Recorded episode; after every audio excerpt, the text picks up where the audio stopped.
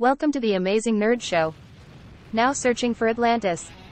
Strap in, folks. The nerds have arrived, bringing you the ultimate nerd podcast. Nerds, the worlds of gaming, horror, TV, and film, have collided right here. This will be your finest hour. Hey, this is Christian, Hey, this is Damon. and this is the Amazing Nerd Show. All right, in this week's episode, we're reviewing the second season of Marvel's What If, and we also have a film review for Aquaman and the Lost Kingdom. Plus, we got our predictions for AEW's World's End.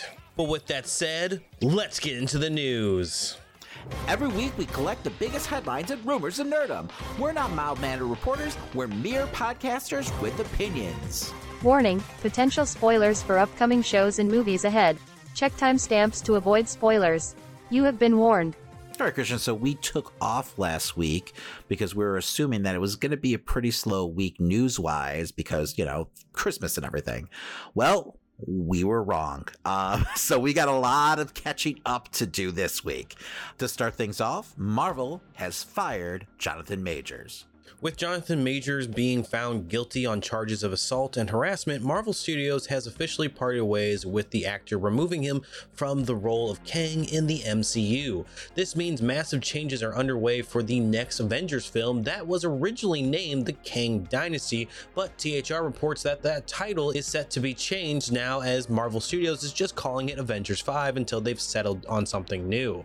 Avengers 5 is still looking at a May 1st, 2026 release date as of right now. So at the end of the day, they did what they needed to do. Uh, I'm glad that they sat back and waited for the verdict, but once it came in guilty, they didn't hesitate. Um, and they just removed Jonathan Majors altogether. Um, from the sound of it, they might be moving also completely away from Kang the character. Uh, and if you think about it, they really did write themselves an out in the Mhm. second season of Loki. Uh, so, I mean, I don't know. It, it's time to move on and get this chapter of the MCU back on track with probably a new villain. Fingers crossed, Doom. Uh, I wouldn't blame them if they stayed away from Kang altogether. I mean, even if they do have him make an appearance, he's easily recasted with you know the whole concept of variants you know being a thing. So you know at this point like i said it's it's just time to move on. Yeah, like we've said a hundred times, they can recast him by with a million different actors if they really wanted to. yeah and that's not to diminish like jonathan major's talents as an actor. No, um i think obviously our, our issues are you know with his actual character as a human being. Um but you know like like we were saying like with the whole multiverse of things you can obviously just have someone else come in and step into that role exactly. but i'm guessing marvel probably wants to move away you know from kang altogether just because of the optics of it I do like the idea of like a Tom Hanks version of Kang, though. That would be no fun. no i don't like the idea of that at all christian that sounds awful I'm glad that you're not in charge of casting for the MCU. All right, well, up next, we've got a big rumor floating around that Marvel's actually planning a Young Avengers film. After the release of the Marvels, it was all but confirmed that we would be seeing the Young Avengers come to the MCU. It's been long rumored that a Disney Plus series has been in the works, but industry insider Daniel Richtman came out claiming that their sources point at Feige changing this from a series project to now a feature length film. No word yet on a potential release, but I figure we may see more Kamala Khan approaching young heroes until we get this film. Yeah, I mean, this is one rumor that I, I actually hope ends up being true. Uh, the Young Avengers definitely deserve the big screen treatment.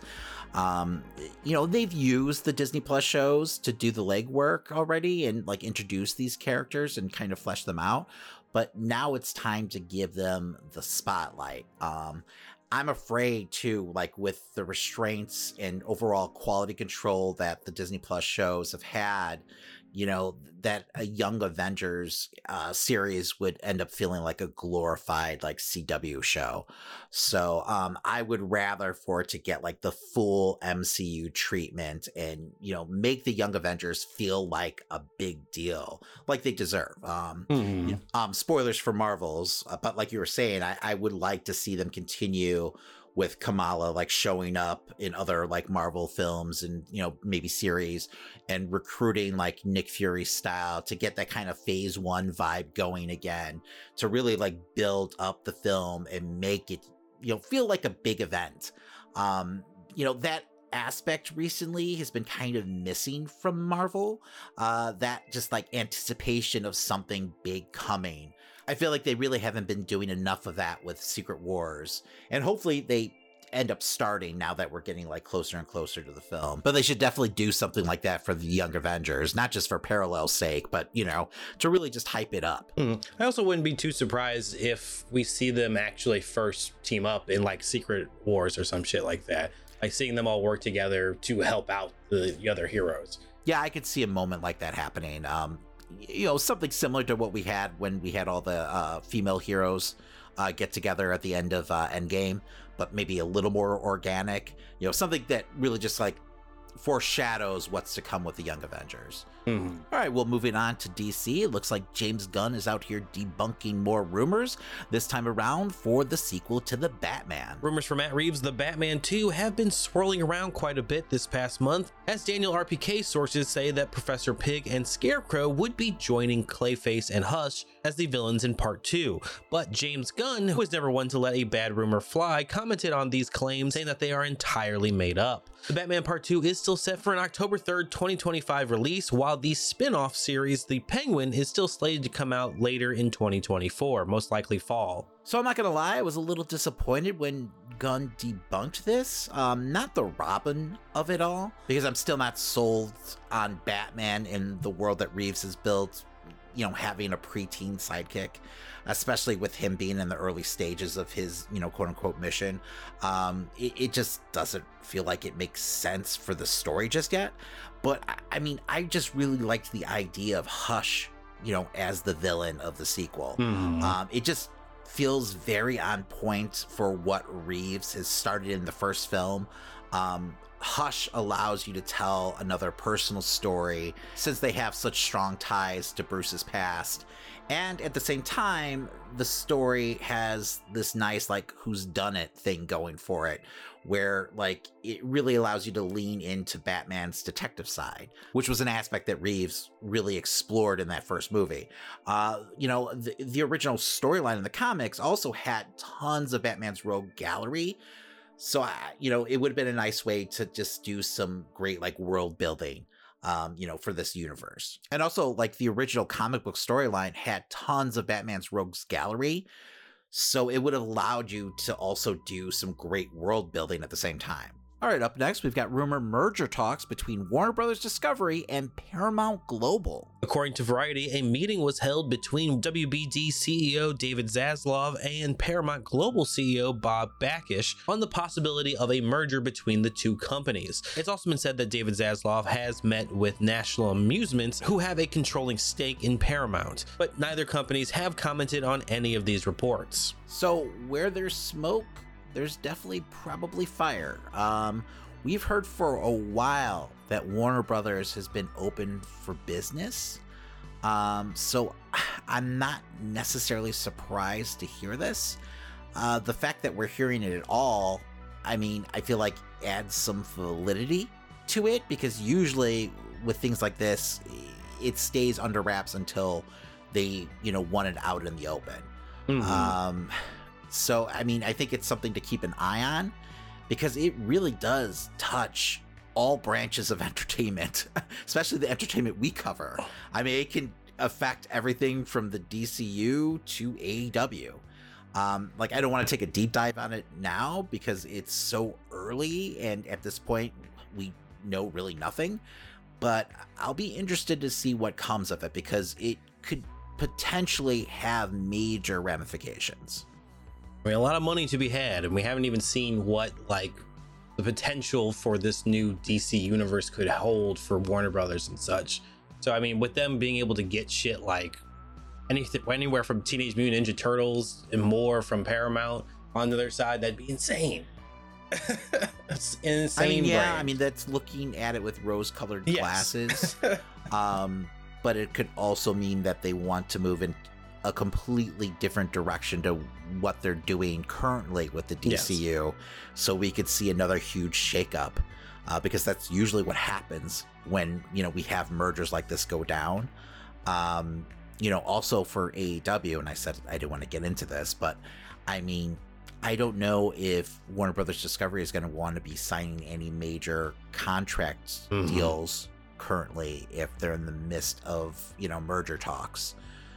So, um, or they might be wanting to sign a bigger brand like WWE um, to you know make themselves look even sexier, you know, for uh, Paramount. So I, like I said, we don't know any details at this point, so it's probably reckless to even speculate what all this could mean. But it's definitely something we'll have to keep an eye on. But anyway, reportedly, a Super Smash Brothers film is being pitched by Illumination. Another rumor coming from Daniel Richtman sources say that Illumination is preparing a pitch for a shared cinematic Nintendo universe that would have its own like Avengers style film in Super Smash Bros, a game that, you know, pits Nintendo's biggest characters against one another. All I'm going to say is just take it one film at a time and focus on putting out good movies. Yeah. Um, there's no need to rush. Uh, you know, and once you like build up this universe organically, then you can pull the trigger on a Smash Brothers film.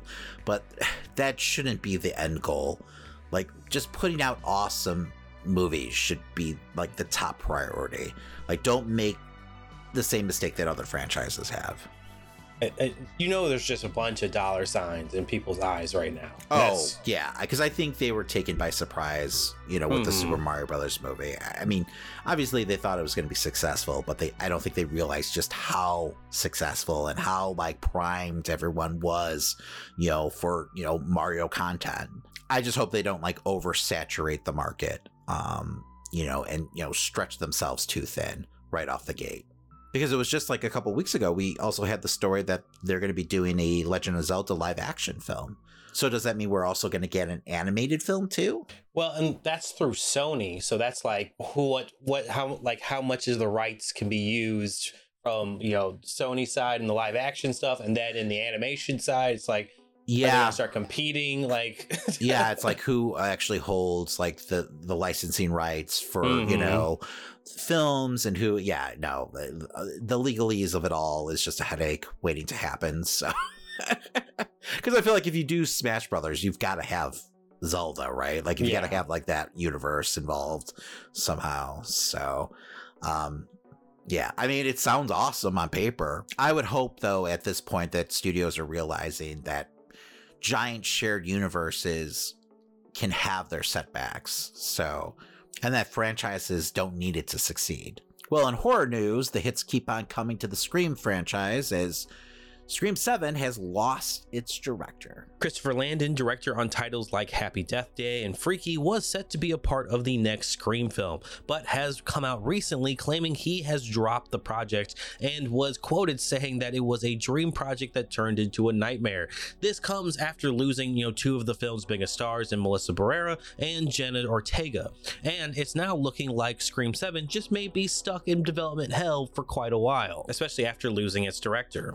So, once again, what a fucking mess. Uh, the last two films really like rekindled the fans' interest in, you know, this franchise Mm-hmm. So, I mean, I'm hoping that they're able to salvage it, but I'm just not sure where they go from here.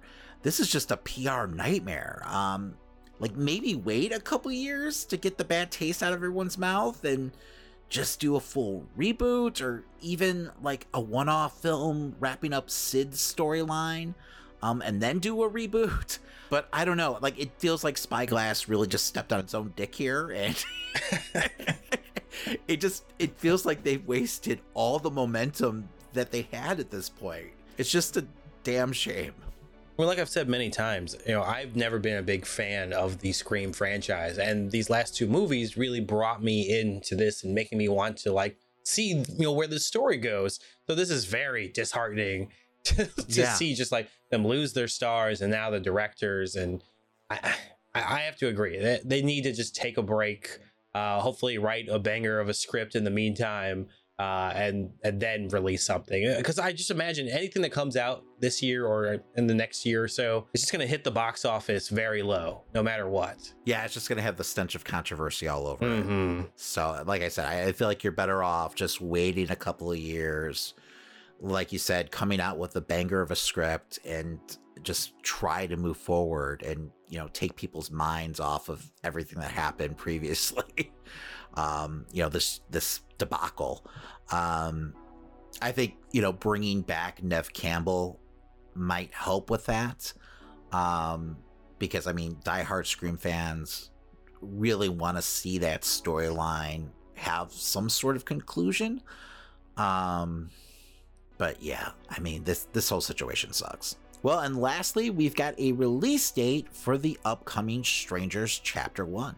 The new Strangers trilogy, that is to start with Chapter 1, has announced a release date for May 17th, 2024. Bloody Disgusting reports that the first installment of the trilogy will play more as a remake of the original 2008 film, with Chapter 2 and 3 taking the franchise on a new path. Uh, I hate to say this, but I just have a bad feeling when it comes to this film. Um, and maybe partially that's due to just how awful the sequel was. And this is supposed to be a reboot, like a trilogy, which they actually shot like back to back to back. Um, but like the synopsis and everything just doesn't sound like a Strangers film whatsoever. Um, they, we got like a screenshot from the film recently, and it just looked wrong. I just I don't know. I hope I'm wrong because I love the concept of the strangers, and I like Hmm. the first film was one of my favorite horror films of the last like 20 years, but I don't know, man.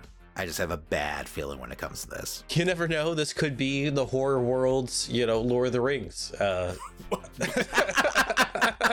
wow. Okay. Mark that quote. that needs to be on a poster. Christian of the coming. Amazing Nerd Show says the horror world's version of the Lord of the Rings. uh, yeah, I, I don't know about this one, but we'll, we'll have to wait and see. Christian, I will eat my microphone if this is the horror version of the Lord of the Rings. Live on Instagram. Yes, live on All right. Instagram. I'm also wondering, like, if all of these are coming out in the same year, with this coming out in May, you have to imagine, like, maybe like every two months, three months, there would be like another one out. I don't know. Is that is that true though? Because that was a rumor we heard. I don't know if that was ever confirmed by the studio. I know I that they not. shot all three of them already. hmm But I don't know if they're all coming out within the same year. I mean, it could be like within 12 months or something like that. I mean, look, they did it with X and uh, Pearl. Like Yes. both those movies came out in the same Mhm. year, and it, and Maxine is soon to follow. So, um, it's possible, especially if you know these are lower budget affairs. Um, but I guess we'll have to wait and see with bated breath. And now for the Nerds review of Marvel's What If, Season 2. Warning spoilers ahead. I've been looking for you for a long time. Time, time, time, time, time. Just be careful. I don't think I can bear to narrate what might happen next. All right, Christian. So some quick shop talk. Uh, we're recording this on Thursday. Uh, so Marvel at this point has released seven episodes of the second season of What If. Uh, now we could have waited to next week to do our review and you know, you'll be able to get the full season in. But since next week we plan on doing our 2023 year in review, where we count down our favorite films and TV series uh, and wrestlers for the entire year and more. Um, so, with that being said, we wanted to go ahead and squeeze in a review for What If while we can. Um, I'm only up to episode six at this point, unfortunately. Uh, it's been a busy week, of course, with the holidays. I, I don't know. You, are you completely caught up, Christian? Yes, uh, I got back in town and I just binge watched all of them before recording. So, Oh, like literally this day? yes. Well, that's impressive. it was only three and a half hours, right? and at the same time, it just tells me you don't have a child at home. Um, yes. so, oh, with that being said, and regardless of only being five episodes in, because what is, is it? Eight episodes this season? It's nine in total. Nine so- episodes. So it goes to Saturday, right up to New Year's Eve, right? Yes. All right. Well, with that being said, the season's been pretty damn good so far. Uh, the the animation has been amazing. Uh, maybe even better than the first season. Uh, just incredibly cinematic, especially that Nebula episode. Uh, it's just been fun to really like revisit, you know, these characters, um, even in animation form. And I love that they got so many of the actors to actually reprise their Mhm. roles and do voice work. Um, I just feel like it just elevates the show to like another level. Uh, the stories until the Hydra Stomper episode seemed all like one offs, which I'm fine with, and honestly, kind of enjoying the carefree nature of this season. Um, you know, the season definitely doesn't feel as dark as the first season. Um, but I mean, that could change. Like I said, I'm only five episodes in. Mhm. Uh, it, it does feel like we don't have as much stakes, but I'm guessing also with the way episode five ended, we're probably going to be getting more of an overarching narrative. Um, so that could change. Um, it, it seems like we might be getting a reunion of the Guardians of the Multiverse. Um, but, but I could be completely wrong. Uh, also, like I, I think this is my one critique. I wish they were using some more of the recent like phases characters, like you know, um, like Miss Marvel and Moon Knight or She Hulk. I know there's a, a Shang Chi related episode coming up uh, that I haven't seen yet, but like it, it's it's pretty much all Infinity Saga characters though. Yeah. Uh, but that might also have more to do with when the show was actually in production, because I know it's been delayed multiple times at this point um, over the last couple years. So that might have something to do with it when it comes to like character selection. But overall, I- I think the show's been highly entertaining and it's absolutely scratching that MCU itch. How about you? Um, I have seen episodes six and seven, so it's like I, the way I feel like you could spoil things if you if you need to. So I'm, I'm not. Gonna, it, there's not much to really spoil here. Like, like you were saying, the you know Shang Chi you know episode here, it really does mostly just focus on Hela. Like, it's it really uh his father's kind of in it. He's I mean he's a big part of the episode, but he's not like the main attraction here. Like, I really thought that that episode was going to get a lot darker, but it's it's fair. I'll get into it in a minute. Um, but I feel like the way that they've structured this season um, from episode four going forward, unlike the first season, which had a little bit more connective tissue, episode from episode four going forward, I feel like they're just giving us like origin stories and such to really get us into like who the members of that team really are and really know how they became those people. And then maybe in the final episode, we'll see everyone come together because it. I, I, I would assume like after episode five, I was like, oh yeah, they're here we go. We're gonna see what happens next. And I thought we would get the uh the actual episode that corresponds with where Peggy went, but we don't. It it still has to come out. I'm assuming it's gonna be either eight uh, or nine. So I think that's the the Avengers 1602 episode, right? Mhm. Um now are you when you're saying like get the team together, are you assuming that the characters that we meet in the first like couple episodes, you feel like you're going to get another like big team up like we did in the first season with all the characters that we meet? Or are you thinking like me that we're just going to see a reunion of the team that the Watcher put together in the first season? You know, the the Guardians of the Multiverse. Hmm. yeah, I think we're gonna see the Guardians of the Multiverse again dealing with whatever the you know big bad in the end of the season is. Um, Right. I'm assuming it's whatever happens in 1602. But I think it's just based off of like the way they introduced Iron Man crashed into the Grandmaster was like, this is Gamora's story. How did she become, you know, this person? It's like, oh, okay. And then they, you know, then we saw more of like Peggy's story well, where and she's that at. episode was supposed to be in last season. oh, okay. So, because Gamora just kind of shows up last season, Mm-hmm. um, and we never really see Tony, right?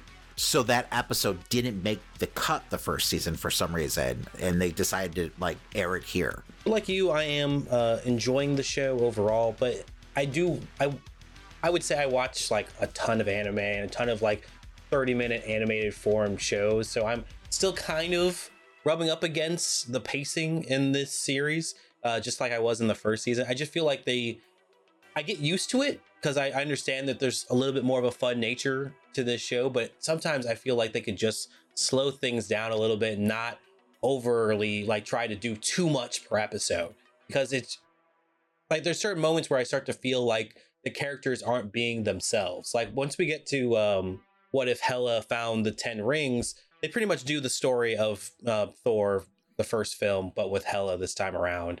Um, and when she loses her powers, you know, she kind of starts just being more of the good guy pretty quickly in this. And it and like it's a redemption type of story for her character, but at the same time, I just like I didn't believe the transition to that more positive person that she becomes by the end of the episode. Um, it, it I felt like she would have been more nefarious in her attempts to like take the ten rings and stuff like that, and you know come into power of her own. Uh, Yeah. it, it just didn't feel like her. and it's hard and i haven't seen the episode yet but you know it's like well is this pretty much the same character that we meet in the mcu or ha- has she had different experiences to kind of change her nature overall um you know since this is a multiverse tale so i mean I, I totally understand what you're saying though because i did kind of bump up against something similar with the first episode with uh, nebula and even though i love the episode but she feels like the character she is in guardians of the galaxy volume Yes. 3 where in Mhm. this timeline she hasn't had that character arc with gamora and the guardians to grow and be in that place so it feels unearned in a way but at the same time like you know she could have had uh, different experiences to set her on that path with the nova corps but you know regardless it, it feels off um and that might just be more of an issue with the episodic nature of the show in general like you only have 30 minutes to tell these stories Fair, but that's again why I say they're trying to do too much in too little time. You know, sometimes. but it's kind of like you know how much time do you devote to telling that character's like full Mhm. story and like where she's at at this moment in time Well, it's just like I felt like they did a great job with where Natasha was by the time we got to the Winter Soldier films in um, the Hydra Stomper episode because she almost kills Bucky early on in that episode. You know, and it's just like that feels correct. She would have been that you know killer, even though she still has attachments to Peggy and knows how much it means to her. She would have still done it. You know, like it, it felt like that's who she was at least in our timeline. No, I agree. I agree with that 100%. And I, I mean, this is an issue I've had with, you know, all the characters. It's just more of, you know, certain characters and Mhm. like, you know, where they're placing them on the timeline. But once again, it's like, well, are we assuming that the timeline's exactly the same? Yeah, You it's know, hard. Yeah. so, but I guess that's always going to be the one issue you kind of bump into when it comes to the whole like what if gimmick, um, you know, in the story. So, Other than that, I don't really have any other complaints. Um, I really enjoyed the Kahori, you know, introduction. Um, it'll be interesting to see what her character's like if they do bring her to live action at some point. I feel like she might be a part of Secret Wars if- they wanted to do something. But does that take place in episode six then?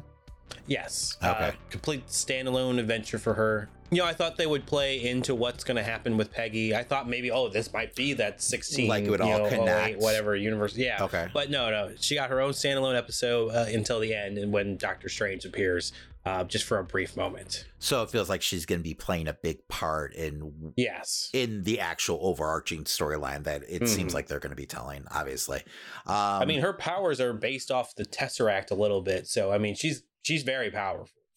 interesting, interesting. Because they, you know, you remember they did have that one character who was actually like the embodiment of the te- Tesseract. Um, Mhm. with the whole um with the Secret Empire storyline. Yes. Um, so is it something similar to that? Not that wild, at least. Like she just has like kind of just basic force abilities. Okay, I, I would say like creation and shit like that, but but she has a lot of potential to be incredibly powerful. Then Yeah, I don't think she's as durable as like a, a Captain Marvel, but she's definitely got enough strength to rival her. Oh wow! So she's like an Omega level, like Yeah. super being. Okay, all right. And, and it- felt like when they start promoting the show, like before the delays, she was a big focus. Um, and she's uh, you know a character that they've created just for the show. So I wouldn't be surprised if she doesn't pop up in live action form. Uh, you know, seeing that you know we're in the multiverse saga right now. Yeah. So um, yeah, I mean, it, you know, I think they even went as far as like introducing in the comics too. Um, you know, before this episode, you know, debuted, but you know, she was actually created for this series. But I think they just want to kind of get their ducks in a row in a way. Um, so I mean, if you're a collector out there, definitely pick up that uh, issue because I know I will be. Because if she does make a live action debut, like that's gonna go through the fucking roof. Um, you know, but the character was interesting. I definitely think it's one of the best ones of the entire season. But I think that's just because they get to, you know, do their own story entirely. There's no like we have to connect it to like all the other things in history. You know? Yeah, it's not tethered to other characters and Mhm. events. So, um, yeah, I- I'm curious to see like where they take the character because it does feel like they have big plans Oh, for her. one other nitpick: Why would they ever fucking fuel a space a um, a shuttle with a tesseract? That plane in episode two with Peter. Uh, Yeah, I thought that was weird too. Uh, but it is what it is. It was the 80s. It's wild Uh, times. sure. and I mean, you can make the argument at that point they didn't truly understand the nature of the Tesseract. So, She says, "Make sure this doesn't blow up because it could blow up half the planet." So, well, if we're nitpicking, I also thought uh, Ego was taken out way too easily, oh yeah, right? But He eats a seed and then blasts it. that was way yeah, too simple. is, I'm fine with it. I don't know. Again, it's I let a lot of stuff go because I feel like they're trying to have more fun here. Like Yes. nothing was as dark as the Supreme Strange episode Oh my from last gosh. season. That So- episode was amazing, though. yes. or the Marvel Zombies uh, episode. hmm Yeah, I, you know, I, I hope that we get a couple more episodes like that. Um, you know, if not this season, maybe next season. Um, I'm assuming that that there's going to be another season because I mean, th- this sounds like it's been pretty successful for them so far. I, how do you feel about the way they're dropping them? I'm not a fan of the the daily Yeah, releases. It just feels stupid. Like if you're going to do Either that, drop just- them all or do a weekly. I don't. I, I guess they're trying to make like an event out of it, but at the same time, it's Mhm. just just drop it all at once if you're gonna do it this way, you know, or go back to weekly. Um, you know, I'm guessing that they didn't want to bump up against Echo, which is uh, coming out early January. So, um, but yeah, yeah, and I, I mean, like I said, this has been pushed around the schedule so much at this point. Like we weren't even sure we were getting this this year. Um, but originally, this was supposed to be out last year in 2022.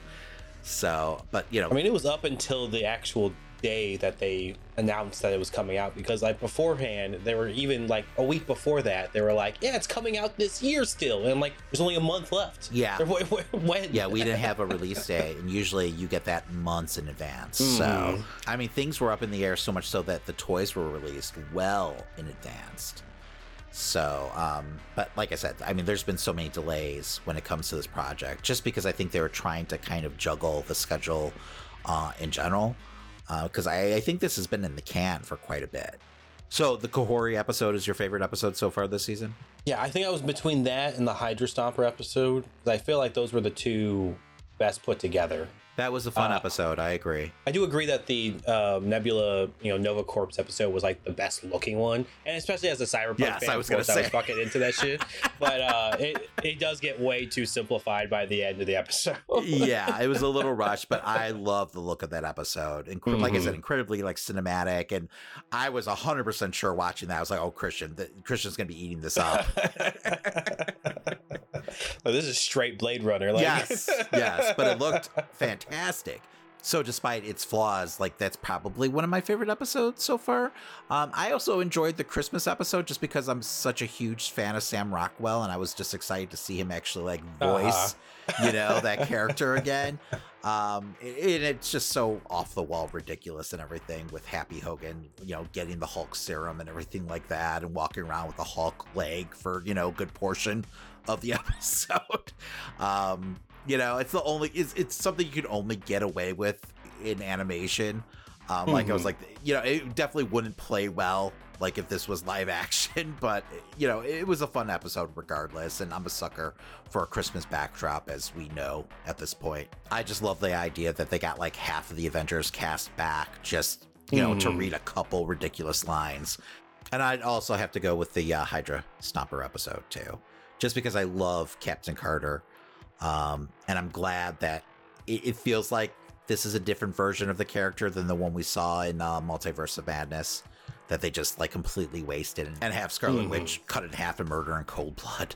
Um, yeah, no, I love the character, and I'm happy that we're going to be getting more episodes with her in it. Like I do hope that, like as we know, that there's a, a rumor going around that there might be a multiversal team in Secret Wars, um, and, as part of their plan. And I do hope that they bring characters from this series into that team. where it kind of like everything that we're seeing here actually connects to you Mhm. know the bigger picture which felt like the route they were going with the first season but it never quite got there i mean we did get captain carter which was nice but it's it's definitely a different version of her but it felt like the first season you know the series really just served as a way to like whet the palate of the Marvel audience and really just introduce them to the idea of the multiverse in general.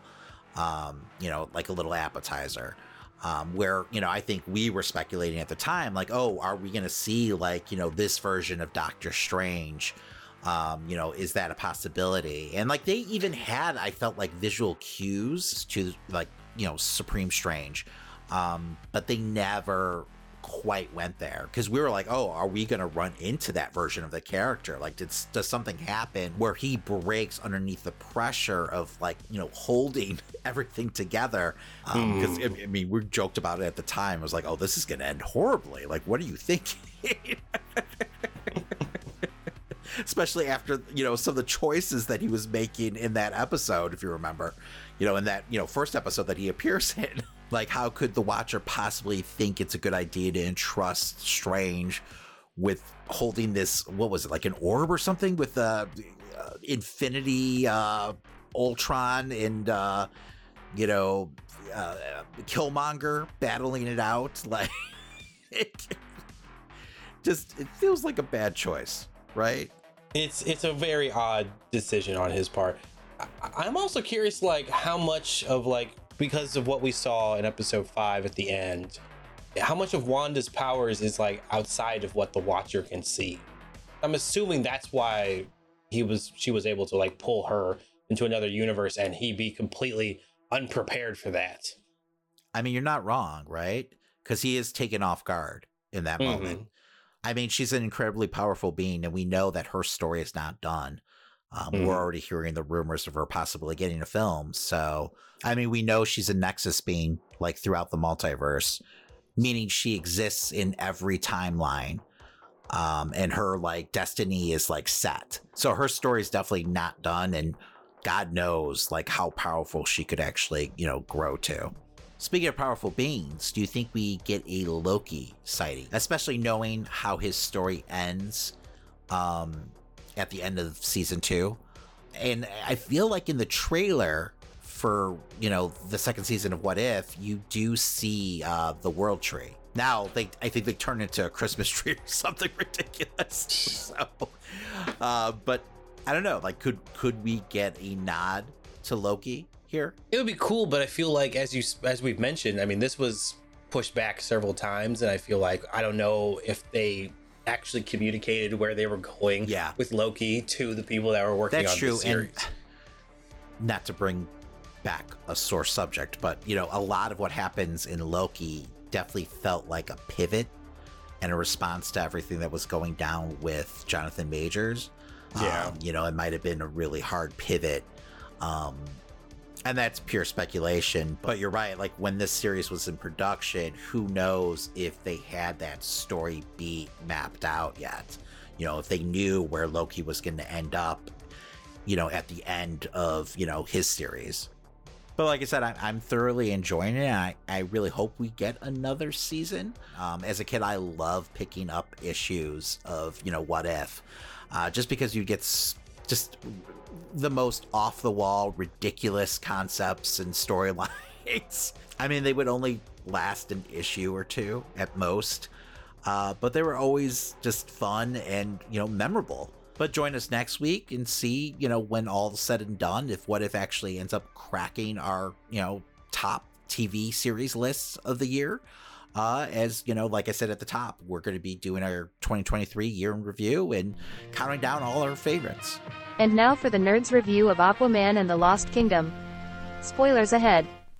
And now, our feature presentation. Oh, yeah. I finally got a job. I'm the king of Atlantis. Half a billion people from every known species in the sea call this place home. But that doesn't mean they all like me. I'm gonna kill Aquaman and destroy everything he holds dear. I'm gonna murder his family and burn his kingdom to ash. Black Manta seeks revenge on Aquaman for his father's death. Wielding the Black Trident's power, he becomes a formidable foe. To defend Atlantis, Aquaman forges an alliance with his imprisoned brother. They must protect the kingdom at all costs. Aquaman and the Lost Kingdom is directed by James Wan and stars Jason Momoa, Patrick Wilson, and Yahya Abdul Mateen II. So, listeners will know that I was definitely not a fan of the first Aquaman film, so I definitely came into this one with even lower expectations, especially after this past year's Flash film. But even so, I found more to enjoy in The Lost Kingdom than in any previous Aquaman appearances. What set this apart was definitely the more contrast between our villain and hero compared to the first go around, as Black Manta in this seems to be, you know, going at any length for revenge, even if it means potentially destroying Earth itself. And Yahya Abdul Mateen, you know, exuded that level of hatred for our carefree king in Jason Momoa's Aquaman. Momoa as Arthur Curry just seems to be having fun at all times while he's doing this role. Uh, the character is in a much different place now as he is a new father raising a child with Mara and also trying to rule over Atlantis, whose council still seems to very much hate the surface world and refuses to bring their culture to them, very much like how it was in Black Panther with Wakanda you know, hiding their technology from the world.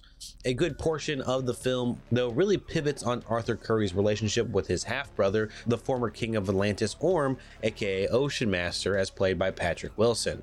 I felt that Wilson and Momoa's chemistry was much better this go around, as this film kind of turned into a uh, buddy cop adventure in the second act, where the film really falls completely apart for me is in its third act, as any buildup or goodwill set before this is plagued by some of the most lackluster CGI fights I've seen all year.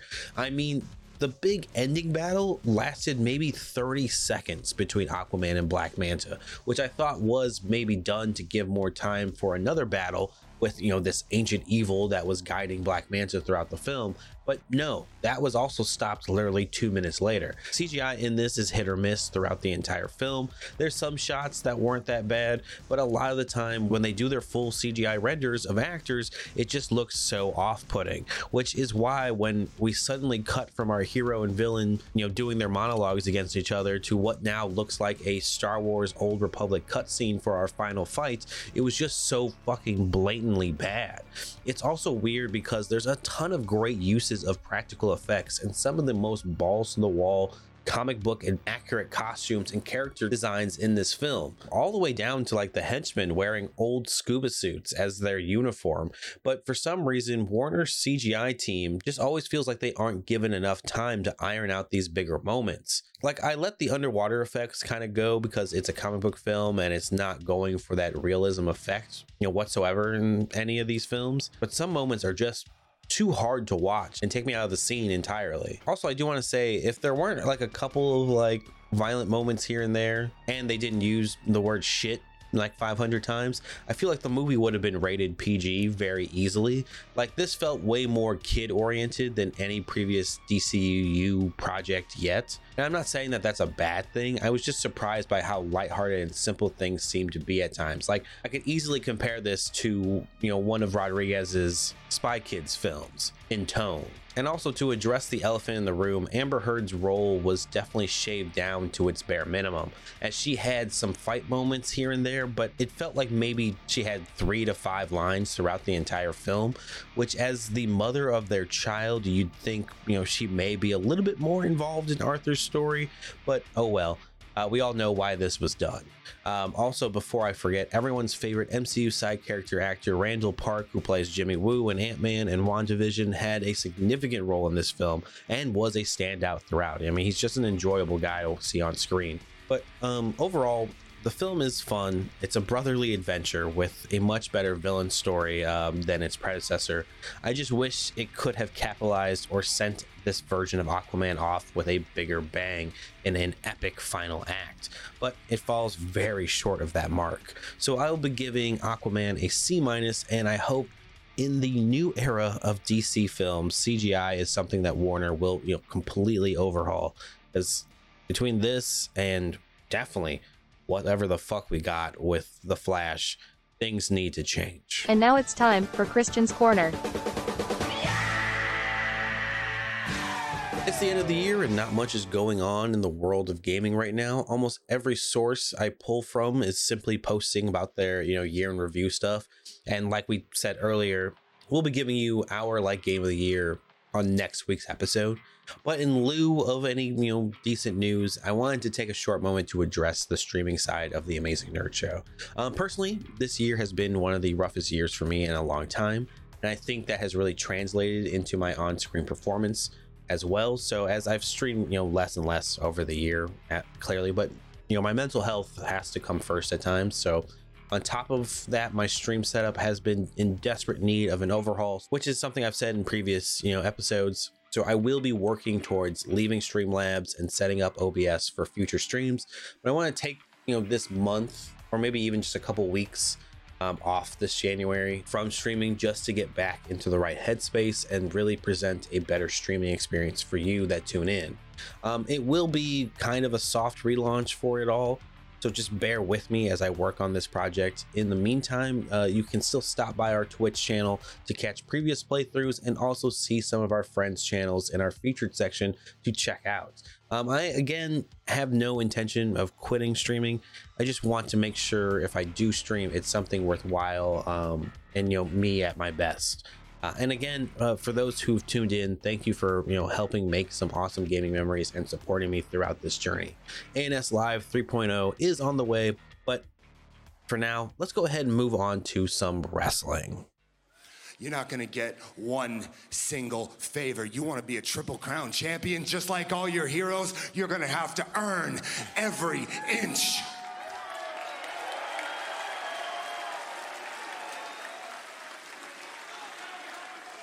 Win or lose. No, man. no, no, no, no, no. You talked enough, Al. You talked enough. Let me tell you, let me tell you something, dog. Don't come out here and treat me like you're young boy bitch, Yuta, because I ain't no young boy, huh? Remember something, dog. I'm your senpai. I broke in before you. You're lucky I let you breathe. All right, Christian. So this weekend is AEW's World's End. Um, it's actually on the day that this episode drops, uh, Saturday. Uh, it's funny because this pay per view totally snuck up on me somehow, and I don't know if it's just a case of you know, the, you know, it being the holidays and stuff like that. But for some reason, I was thinking we still had like two or three weeks to go, but no, it's No. here. Um, No. You know, eh, so we got to make our predictions. Uh, but looking at the card, um it's definitely a strange one. It it feels kind of thrown together, um, or it really just centers around a couple of key matches. Uh, and I don't know if that's just more of a case of them doing more pay per views now, because the build to the pay per view didn't feel that way. But I think a lot of that has to do with it being completely centered around the Continental Classic and everything that's going on with MJF and the Devil storyline. Uh, but anyway, let, let's go through the card um, and you know make our predictions, even though you know they're really only good for a day, but we're arrogant bastards once again, and you know we want to have our say, so it is what it is. Um, you know, you can see how wrong or right we are at the end of the day. So, so with that being said, let's go ahead and start off with Zero Hour. Uh, we got a big one to start off with a 20 man battle royal for a possible TNT title match anywhere, anytime. So, it, does that mean it's like Money in the Bank style? I guess so. Interesting, because that that's But for a actually minor it- title. It says anywhere, anytime. So anywhere, anytime. to me, that denotes that it is like the Money in the Bank, and you could cash it in at any point. Um, and seeing that, I could foresee uh, Edge walking away with that TNT belt. That should be interesting if someone does cash in on him, since you know Yes. Edge is known as the ultimate opportunist. Um, but we don't know who's in this match, right? Uh, no, it hasn't been said at least. All There's right. no list well, it's for gonna it. be kind of hard to predict who's going to win it if we have no actual opponents. Um, this was one of those matches that felt very like thrown together last minute just to get people on the card. Uh, I'm not against that. Don't get me wrong, and I'm glad that it's for something. But at first, I thought it was for the world title, and I was going to have a real issue with that, especially since you just had what like what, what was it, 12 wrestlers go through this grueling tournament, you know, just you know for the right to you know be called the Mhm. triple crown champion, you know, to win those you know two belts and the one made up one, you know, for the continental tournament. Um, but then like some guy is able to walk in to a battle royal, win it, and get a, a an actual world title shot. It just felt incredibly unfair. Uh, but uh, yeah, no, this is for a TNT title shot. So since we don't know who's actually in the match, I'm just gonna go ahead and throw a name out there. And I'm just going to use the process of elimination, um, you know, by looking at who's actually on the card and who's not on the card, I guess. Uh, I'm going to say Hangman Page because he's not anywhere on this card. And it feels like, you know, he's perfectly healthy. So he should at least be featured somewhere. I'm gonna say Jungle Boy because then it could easily Oh, tie into surprise- Christian. Like, yeah. Surprise return and everything. hmm See, I have Not to go against Christian, but to aid Christian later on is what I'm saying. I got you because I was gonna say I've got Edge walking away with that title, Mm-hmm. but you're right. If like Jungle Boy ends up being in cahoots with you know Christian, um, that would track. That would make sense. I like that pick. Um, but no, I'm gonna stick with Hangman just because. Well, like Hangman was in um, a zero hour match just a couple of months ago, and that kind of sparked the whole feud with Swerve. yeah. Um, yeah, I don't know. Otherwise, who the fuck knows, right? I mean, they haven't announced shit for this, so no, so um, it is what it is. All right, well, let's move on. What other matches do we have on the zero hour? Uh, we have the FTW rules for the FTW Championship. That's between Hook and Wheeler Yuta. I think Hook is going to win. Uh, I think it's just going to be. I, I mean, it'll be a fought, a good fought match, but I feel like they're not going to take it off Hook anytime soon, unless he gets into like a serious feud. I agree. I think Hook is going to go ahead and uh, pick up the win here. Uh, Yuta's got the pure uh, ROH belt right now. We know that Shibata just signed to AEW uh, full time, apparently. Uh, and the last time we saw him, he was losing to Yuta and dropping that title, the pure title to him. So I'm Mhm. guessing that, you know, Shibata will return at some point and, you know, be in a, some kind of program with Yuta. So I'm guessing this is just kind of like a one off match for, um, you know, Hook to kind of get like some steam back behind him. I did like the promo that they uh, had him cut. Uh, I believe it was on this past episode of Dynamite. Maybe it was Collision, where he's on the uh, steps.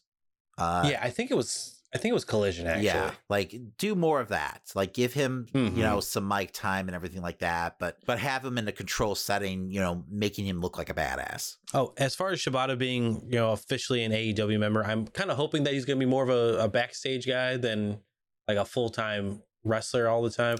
Does he still make you nervous? Yeah, I'm still a little nervous. I'm with you. It makes me nervous too, but I don't know. I mean, the way Yuta dropped him on his head a couple times in that match, um, I think that was a message that he's going to be wrestling a whole lot more. Fair enough. His, you know, his life, his choices, I guess. uh, moving on to the actual card, we have our first eight man match of the night. It's going to be Sting Darby Allin, Sammy Guevara, and Chris Jericho going up against Big Bill, Ricky Starks, Powerhouse Hobbs, and Kyle Fletcher. Now, this is obviously a pivot away from uh, the Golden Jets versus Ricky Starks and um, Big Bill. Mm-hmm. But I don't know, man. this is another match that just feels so thrown together because it's like once we had the whole Sammy storyline happen, I don't want to get into that just yet.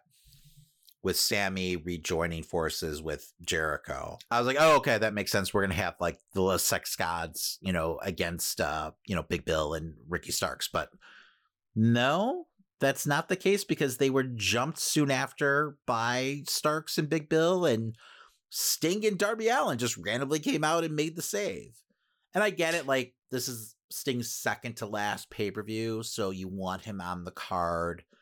Um, it just feels like they could have found a better way to feature him, uh, especially since we have another eight man like tag match happening on this card with all the participants from the uh, Continental Classic. So I don't know. It just feels very redundant. And once again, like it didn't need to feel this thrown together. And it feels like just like Jericho wanting to grasp on like, you know, being Kenny Omega's, you know, tag team partner. um but man, just move on. No one liked that Jericho. Like no one wants to see that. Like I love that he's trying to push it too and all his promos.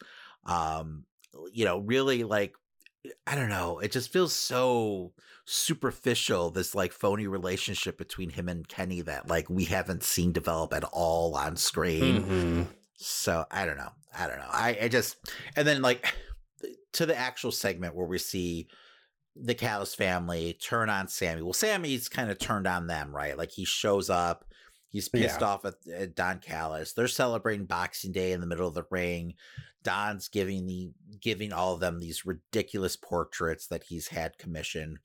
Um, Sammy's music hits. He comes out. You know, they're all surprised to see Sammy. Sammy's got a chip on his shoulder, obviously. You know, right away he goes into the fact that he hasn't heard from Don since you know he went out uh, with an injury. Uh, he had a concussion, and it, I, guess it's been almost five months, which seems crazy. I didn't me. realize that at all. Yeah. I was like, that does that even make sense? I don't feel like that's right. I feel like it's been more like three months, but I'll have to look into that. Um, but yeah, you know, like Sammy's about to, you know, turn on them, but they, you know, turn on him first. He gets strangely offended by the fact that like Callis had this like portrait of him holding his baby um commission. but I think more of the gist was the fact that he just hasn't heard from Callis, you know, the entire Mhm. time he was injured. Um but yeah, so they turn on Sammy. So we have yet another Sammy turn. Like he's in like big show territory with all these like Getting there. Getting there. heel turns, baby face turns, you know, back and forth uh, over the last like year or so. Like I, I don't know how many times it's been, but it's been a lot. And they're meaning less and less every time he does it. But I think it this time it was more of you know, a function of it just, you know, being practical for the storyline. Um, you know, because Jericho needs a partner. Uh, but then why not just have that match right away and get it over with? I don't know.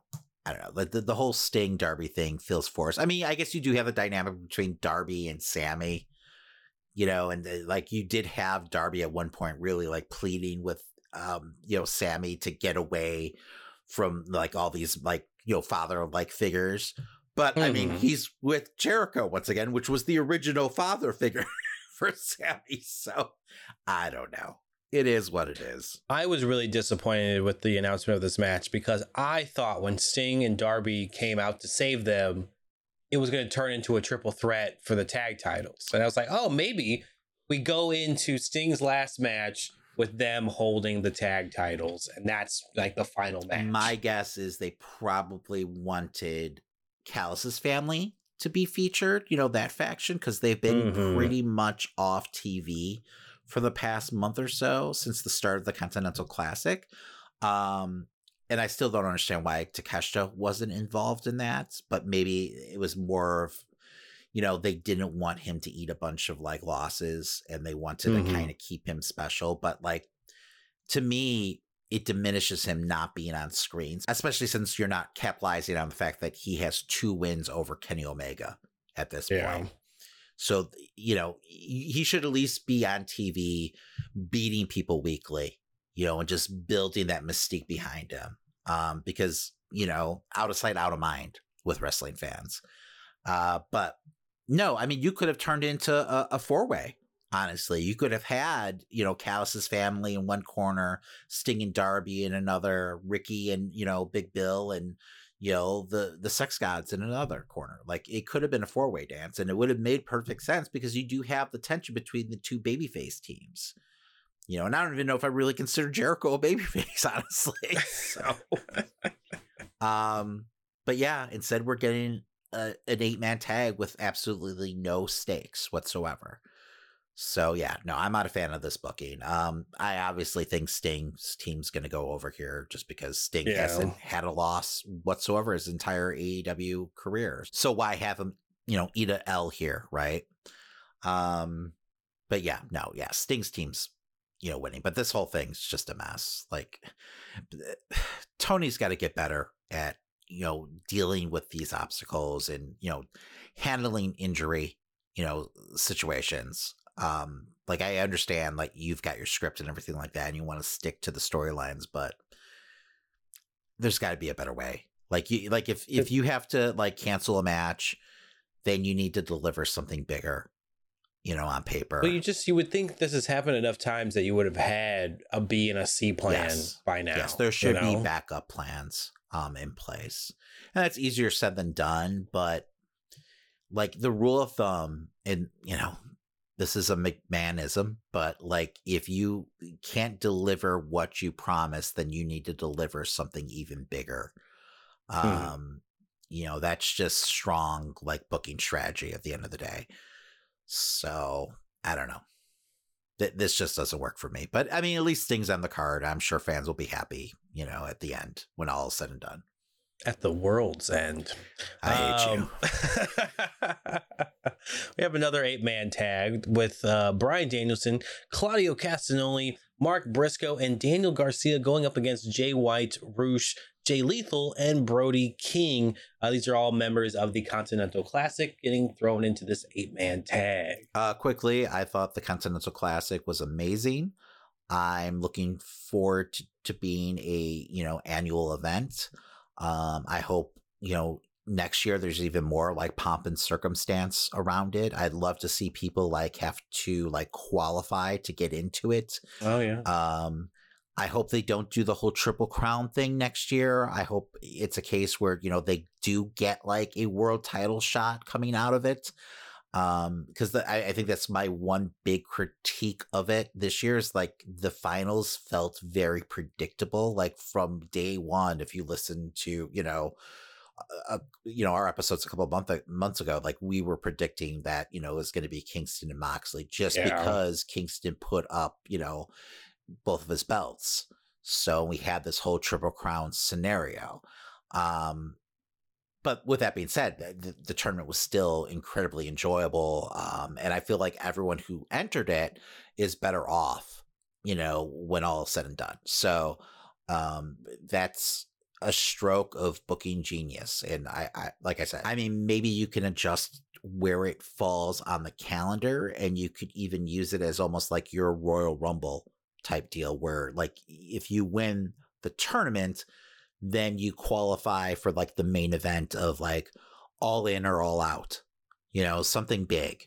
Um, you know, because I feel like that will even like, you know, put it on a higher like pedestal because I feel like that will even heighten its importance. Um, you know, you, you basically use it as your like G1, you know, your ticket into the main event of Wrestle Kingdom. Yeah, I, I think it's been a hit across the board with fans and I feel like the shows have been so much better over the last like month or so because you're guaranteed, you know, two to three great matches every episode.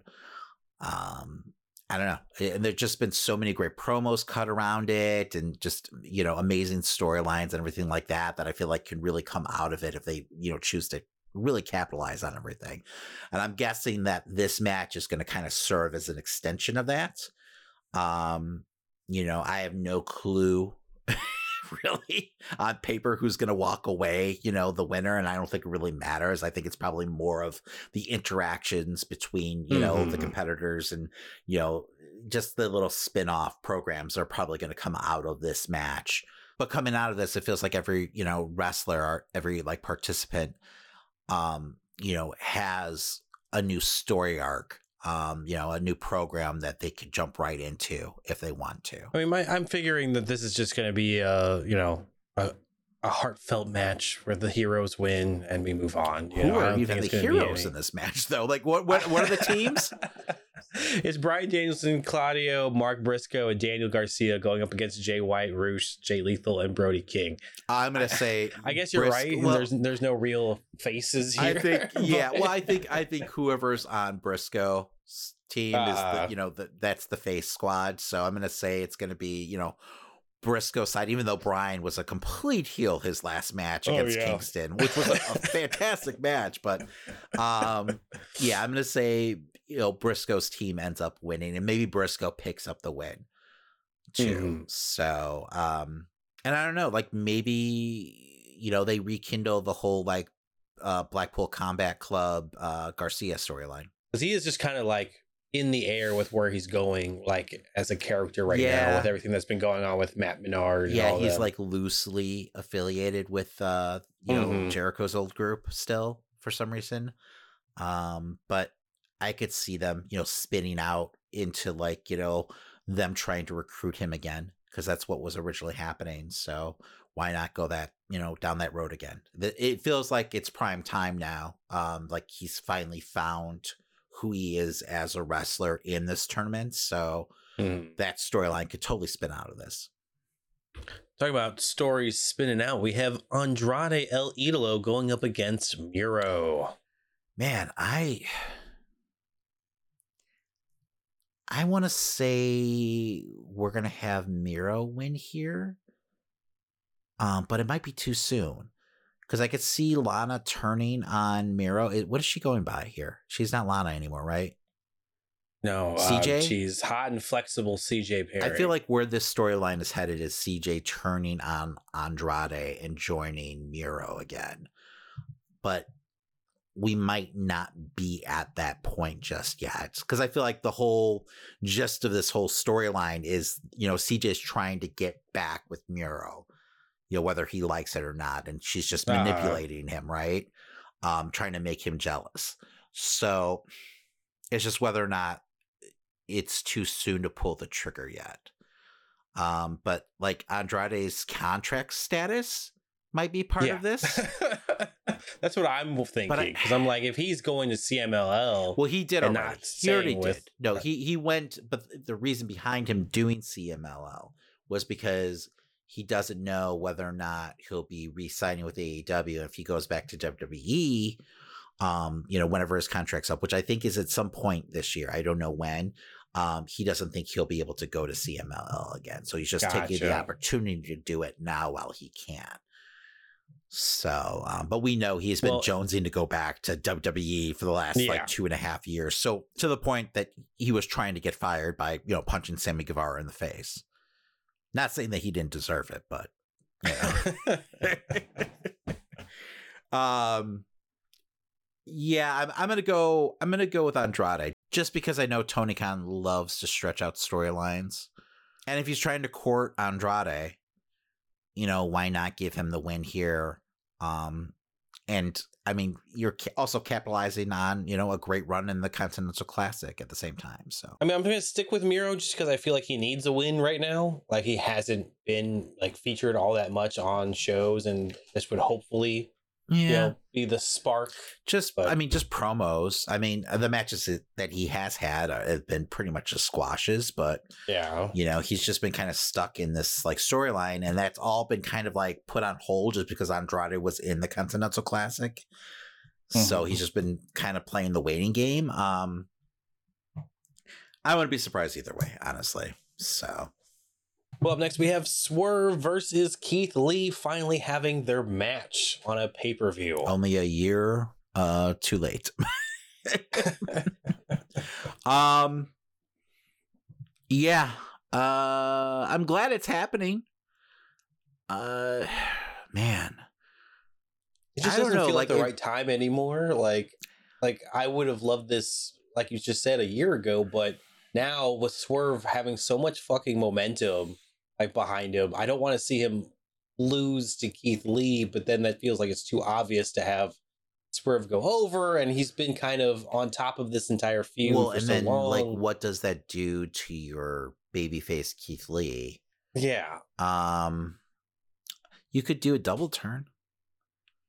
You could have Keith Lee turn heel and have Swerve because Swerve is the way he's getting cheered by the fans right now. I Mhm. mean, he's pretty much a babyface at this point. So if you have like Keith Lee cheat to win, and you kind of do a reversal here, and you have you know them switch roles, that could work.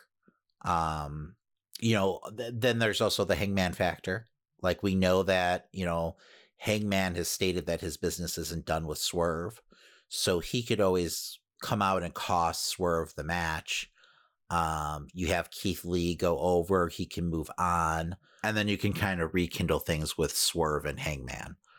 Um, which I'm fine with. Like, especially if you don't, if like you're not going to pull the trigger on Swerve going after the world title just yet, then I'm t- I'm totally fine with him being in uh, another insane match with Hangman like that. I'm not going to complain about that whatsoever. So I'm gonna I'm gonna say I can't believe I'm gonna say this. I'm gonna say Keith Lee wins here. by shenanigans though. Yes, yes, by shenanigans. Uh, I'm calling shenanigans. I'm gonna say Lee gets the win here. I feel like Keith Lee is the logical answer to put. Uh, I'm gonna I'm gonna go with Keith Lee, but I just don't want to see Swerve lose right now. I- I know it's not gonna kill. I don't him, think it'll hurt him at all. Yeah. Um, you know, and he's definitely someone who was elevated by the Continental Classic and everything. So, um, but yeah, if it's due to shenanigans, I think he'll be fine at the end of the day, and especially if they're going to keep him on, you know, the right path and you know that's you know headed towards the title. So, um, yeah, I'm gonna say Keith Lee goes here because you want Lee to start to gain momentum again and get him back Mhm, on track yeah. at the same time. So please, Right. and he seems like he's in a lot better shape and everything. Um, and he's supposed to be healthy. And I don't know if like his health is why they've been like so start and stop with him. Because it, se- it feels like he shows up for like a month or two, and then like he disappears, and then he you know shows up again, and it's been weird. Which actually reminds me, th- this past week on Dynamite was so weird because on Collision he said that he was going to show up to Dynamite to confront Swerve, but then he wasn't there. And they had like Tony Schiavone issue the challenge for him. So I don't know if something happened. And then like Swerve made the comment like, who knows if he's even going to show up at the pay per view. So it just feels like his whole like AEW run has been like snake bitten from the get go for some reason. Like he had this that that stretch with uh Swerve as you know tag champs, and that's pretty much Pretty it. much. I mean, maybe you see like Swerve's guys go and attack him, and then out of nowhere you get a match with Hangman on the card. I don't know, but like if you're gonna have a match between Swerve and Hangman, you definitely want to promote it because that's a big deal at this Uh-huh. point. So Well, up next we have the TBS Championship between Julia Hart and Abaddon. Julia, Yeah. um, Thunder Rosa is now involved. She came back this past was this past week on Collision. He she made the save Mhm. for uh, Abaddon uh, two weeks ago, and then they had the tag match between the team of Julia Hart and Skye Blue versus uh, Abaddon and Thunder Rosa. Um, Thunder Rosa's team made you know got the win. Um, it was a little weird because it, it felt like the match was just completely focused around Thunder Rosa, like she should be the one getting the title shot which I Ah. mean I get, but you know, Abaddon felt a little bit like lost in the shuffle. Um, I'm still holding out hope that like Abaddon joins Julia Hart because it feels like that would be like the natural fit, not necessarily Skye Blue. Um, like I I could totally see like Julia Hart walking down the ramp with Abaddon on a leash or something like that. You know, and her being like, you know, Julia Hart's like monster that she unleashes on people.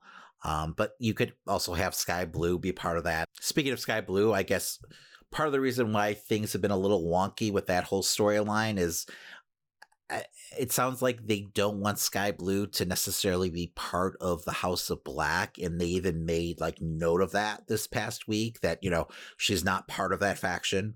She just, I guess, is affiliated with Julia Hart. So that's kind of weird, but whatever. Why does it matter?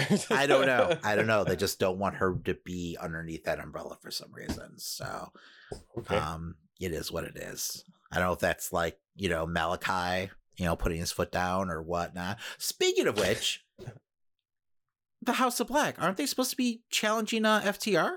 um, I mean, That was set up sh- on uh, Collision, right? they've definitely set that shit up. Yeah. Um, but they're not on this card, so Huh. I don't. I wonder if they'll be added on Rampage or something. That's weird. Because that match feels more relevant than you know the the the one eight man tag with Jericho. hmm I, I don't Because know. they've been building that for a while now. They'll probably just save it for and I actually or I like the fact that it was a tag you know team storyline that didn't like revolve around the belts. It was just a tag team feud that was happening. Um, I want more of that in these divisions. You know, not every feud needs to be centered around just the title. Like, let's do more actual, like, you know, you know, in division feuds. But yeah, no, Julie Hart's winning this. Um, Oh yeah, know, easy. I mean, Thunder Rosa will probably make an appearance, you know, at the end of the match and say the Abaddon yeah, again. they'll probably continue to attack Abaddon, Yeah. and then yeah, and that'll probably end up to you know Thunder like a program between Thunder Rosa and Julia Hart. I'm guessing. Mhm. Up next, I have the AEW Continental Classic Finals between Eddie Kingston and Jon Moxley. Eddie Kingston all the way, hundred percent. Yeah, it's it's been his story since the beginning, so it makes the most sense that he would win all of this. Yeah. Um, I'm hoping that it launches him into the main event like title scene. Um, and I know it would be nice, but I feel like the Triple Crown is going to actually end up being like an anchor than anything. Yeah, exactly. Like, um, that's why I was like totally fine with Swerve not winning this thing, right? Just because I feel like you know it's almost. Feel like the Triple Crown, not that the tournament itself, the procedure of the tournament itself is you know the issue, but like I feel like the the whole Triple Crown concept and those belts, you know, are almost beneath him at this point um, where like if he got those belts, it would keep him like upper mid card. Whereas like you know without those belts, he can you know rise to the top a lot quicker. So um, yeah, like they made sure to say like hey hiroshi tanahashi is watching these matches too like you know because he has a stake in the triple crowns like does this mean that you're gonna take the triple crown over to new japan for like a couple like I, shows I like think he'll have it, but I think it'll just be like them going through the motions. I don't think those belts Mhm. will really be like it. Like I don't think the Continental Classic belt is actually going to be defended. I think it's more of a trophy than anything. That's hope they so. haven't clarified any of this. Like I don't even understand. This is one another critique of the tournament. When we were discussing it last time, I didn't realize that the top two guys in each like uh tier were going to end up f- you know wrestling each other to see who they you know would make it to the finals. Like I thought it was just the point leader of each, you know, bracket was going to just go Yeah. and you know meet in the finals and that was it. So like because technically bryan would have had a tiebreaker over kingston at that point right Exactly. that- So that's why I, you know, I was kind of taken aback. I was like, oh, wait a second, and they kind of waited to the last minute to announce that. Like that was never like clear. At least maybe it was something I Ah. missed. Um, so I didn't mind the way they did it. I almost, and once again, this might feel like you know AEW's copying off of New Japan's paper too much, but I would honestly rather have them have you know four brackets, and that way the point leaders of each bracket can just face each other, you know, to qualify to, you know, you have, you know, you have your, you could still do your, you know, blue blocks, but you have, you know, the A group and the B group, you know, and they face off against Mhm. each other to, you know, at the end of the tournament to get to the finals and then, you know, so on and so on. So I just feel like that makes a little more sense. Um, and that way you can have more participants because I do feel like you know that this tournament should grow, um, and I feel like it should be a case of like you know all your top guys are in it this time around. So I mean, it's basically I mean, that would be- AW's G one. yeah it would be 24 wrestlers then So I mean, they have such a big roster. Like they could Ah. easily pull that off if they wanted to. So I mean, you'd have to do matches on Rampage, but that's fine. That just makes Rampage a must-watch show, right? So I mean, why not? Um, but uh, who knows? Who knows where they go? Like it wasn't bad, like having it this way. It just like having the second place guy in each bracket, like get that like shot at the finals felt a little weird to me. I also didn't like the fact that we had a three way match. You know, to to uh, determine the winner of uh, was it the gold block? yes. You know, I would have much rather have it been like just a one on one, um, because like a three way tie, like I don't know, not that it cheapened everything because that's not the case at all, but you know, like because then you have Jay White out there, you know, there's no DQ, so that feels like it goes against like the spirit of the tournament and everything like Mhm. that. Um, you know, and I still hate the fact, and I'm not going to get into this now, but I still hate the fact that we can't just, you know, I understand like it makes no sense to do DQs in like a three way, but at the same time, if it's just elimination type deal where if you get disqualified, then you're just eliminated from the fucking match, and that's that's that. You could easily do that, you know. Um, I don't know, you know, but I mean, not everything's perfect, but I it was damn close, so I, I can't complain at the end of the day. Like the, you know, it, it was definitely a success. So, but there's definitely a few things that they could, you know, tinker with um, to make it even better next year. But yeah, Kingston 100%. I, I got him go over it. Also, I think they're in New York, so it's pretty much like his backyard. Yeah. So he, he should be a shoe in here. get the pop of the yeah, I just hope that they capitalize on the victory and everything. Um, and eventually he gets like a, an actual like AEW world title shot um, this year, no matter who's holding the belt. Up next, we have a no DQ match for the TNT Championship between Christian Cage and Adam Copeland. I'm gonna say Adam Copeland wins that TNT belt. Um, you know, I think it'll elevate the belt. You know, having someone like Edge walk around with it. Um, and I think it's time for Christian to get his comeuppance. Ah, a little bit of revenge. Yeah. yeah. Although I wouldn't put it past, you know, Copeland to drag this on for another match, but Hmm. I just don't see like where else you're going. You know, like are you going to do a cage match maybe next? So no outside interference can be a part of it. Maybe yeah. I could totally see that happening. um, is Luchasaurus injured again? Is he out? What's I don't know. We haven't seen him. he hasn't been around. yeah, yeah, that makes me suspicious too. That we're going to see Luchasaurus come out here and uh maybe turn Uh-huh. on Christian. So Oh, I mean, the last time we saw him, there was definitely you know some tension between the two. I mean, Christian was berating him and making him you know take a knee, and he renamed him. Right? What did he? Oh, he called him Kill Switch. He's Kill Switch now. So Okay. um, yeah, yeah, uh, that turn's coming. The fans were behind it, right? So um, yeah, I'm gonna go. I'm gonna go Adam Copeland here. and I still like the idea of Jungle Boy winning the thing and then immediately taking the title off of him at the pay per view. If if they were to make a big like moment, for him. Yeah, like yeah, you're t- saying taking uh, taking the belt off of uh, Copeland. yeah, no, I agree. I think that that'd be the great, you know, the route to go. That's if Jungle Boy is not the devil Christian. Yes. um, up next, we have the AEW Women's Championship. That's Toni Storm defending against Riho. Toni Storm. Yeah, it's, it's pretty easy to say Toni right now. Yeah. Uh, it'd be ridiculous if Riho got him back again. I agree 100%. Um, I mean, this seems to be Riho's mo. Like she shows up every like four or five months, gets a title shot, and then she Mhm. disappears again. Right? Um, I don't know if this is just her living situation that that's why they, you know, like they book her this way. But I mean, they're always decent matches, but there's just not much storyline, and they always feel kind of like an afterthought to me. Um, so I don't know. It feels like they're really building up, you know, stuff between Toni Storm and um, what? yeah, Mariah Mariah May, May. yeah. I think that's probably where they're headed next.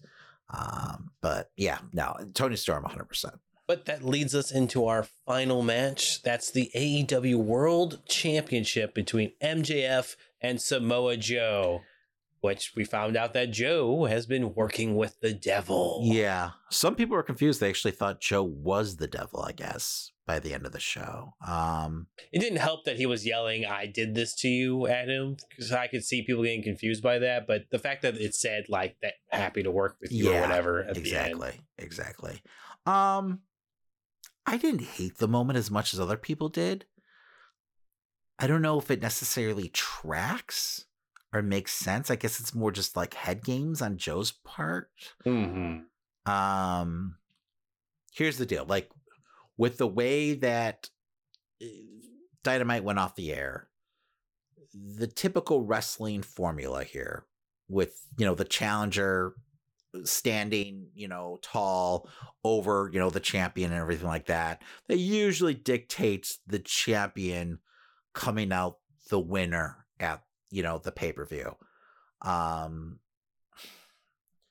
but we know that MJF is supposedly really injured.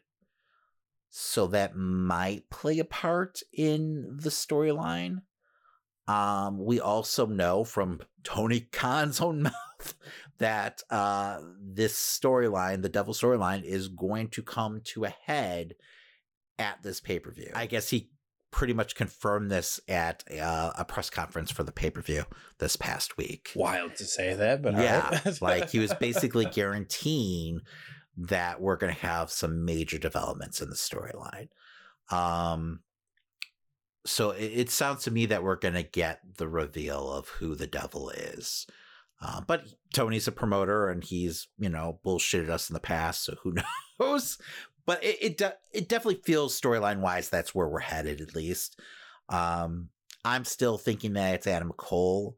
I could see the devil costing MJF the match here, but it does feel weird to just kind of like put the belt on Joe and have him almost be like a transitional champion since he's Mhm. not necessarily like he's just like loosely affiliated with the whole devil squad. So um it doesn't feel like this is his story. So I don't know. I don't know. Like I, I'm guessing MJF s- squeaks out with the win somehow, but then we get the reveal. Because like once again, like I, I hope they don't do what they did to Jay White, where you have this like beaten down, battered and bruised MJF somehow besting White, who's like at hundred percent, you know, with with a fucking faction backing him. Um, I mean, MJF did have to like cheat to win in that match, but at the same time, like, I didn't feel like that did Jay White any favors. Um, and I don't want to see MJF become like, you know, Super Cena and just like be able to like overcome all these like, you know, Uh, adversaries um single-handedly. So, especially if we're also dealing with the faction, you know, backing Joe um because i'm sure there's going to be hijinks right? Um yeah I, i'm gonna say mjf still i just we we also have the whole contract situation looming although i feel like they haven't been like mentioning that very often no, they haven't said anything about it. but it's interesting because like all the posters for the upcoming events next year don't feature mjf whatsoever Hmm. So I just I don't know. But like I, I 100% believe that, you know, MJF is actually signed. I don't believe the whole contract bullshit. Uh-huh. I can't I like I just can't fathom Khan being like th- this inept that he would push someone this hard who's not under contract with you. Um I it's got to be I, it's got to be MJF though. If it's a serious injury, then I mean, I don't have an issue with Joe being world champion in the company for a little bit, No, but I- I, I understand it sucks for you know him to be a transitional champion. Yeah. I just Uh, can't imagine being that serious of an in- injury if he's wrestled twice. I mean, they did take the ROH belts away from Mm. him, which I'm 100% fine with. It is weird for, you know, them not actually knowing the names of the ROH tag team champions. Like, that's strange, but I'm sure that's going to be revealed shortly. I'm going to change my pick. I'm going to say Joe. I'm going to say Joe. because that's where it should be headed. But like, I don't know. Maybe it's just WWE brain. Like, Like, Hmm. you show me that final shot of the challenger standing tall over the champion, you know, the show before the pay per view, and like right away, like my WWE mark, my WWE brain knows this formula, right? Like, it, you know, to me that equates to oh, your champion's walking away, retaining that belt. But I don't know. There's just so many other factors. So I, I'm gonna say Joe wins. They have to sell that ghost, the fucking devil story. It's the main, like, it's the main attraction. For and like is the if the, devil doesn't cost MJF the title, then what's the point? point exactly. You know, Like, I'm fully prepared for Cole to come down, crutches and all. You know, acting like he's he's gonna make the save and he puts on the mask, right? yeah. Right. And then Does a full Seth Rollins turn, hits him in the back with a chair or a crutch. well, I think what happens is he comes down, it looks like he's like save trying to make the save from like the other, you know, devil minions, and then he Hmm. pulls out the mask, you know, and puts it on in front of MJF. And then Joe ends up choking him out. So I think that works. And if you think about it, like Adam was the one pushing Joe on MJF this entire time. Yes. So Mhm. yeah, yeah. No, I, I think you know, and then you could give MJF a couple weeks off, right? Um, and then he can come back. I mean, it plays into MJF's first, you know, promo about the situation with him and Joe, where he started, you know, listing off the fact that Joe never got the world title in WWE and that he deserved to be a world champion. Um, you know, it'd be like, it- it'd be a good synergy at least with that. And I think the only reveal that will carry any kind of weight, storyline wise, is Cole. Um, you know, being the devil. So I, I feel like that's where it's all headed. And I think the only way to make this storyline matter is for the devil to cost MJF the match and his title. So yeah, I'm gonna say Samoa Joe walks out the world champion. The world will truly come to an end. At least MJF's world. I mean, we'll be okay. I hope. Yes.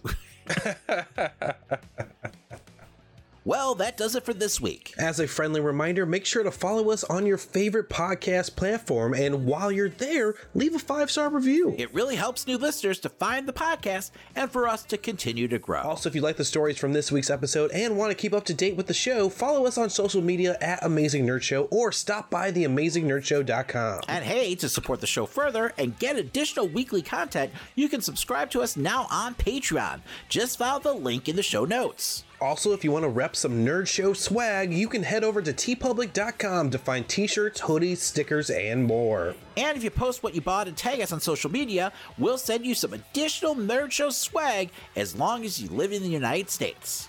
All right, make sure to join us next week as we talk all the latest news and rumors in nerd culture. And whatever's going on in the world of wrestling. My name's Christian. And my name's David. And that was The Amazing Nerd Show.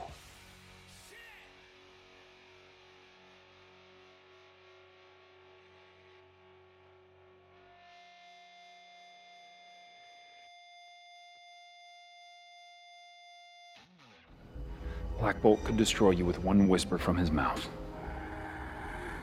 What mouth?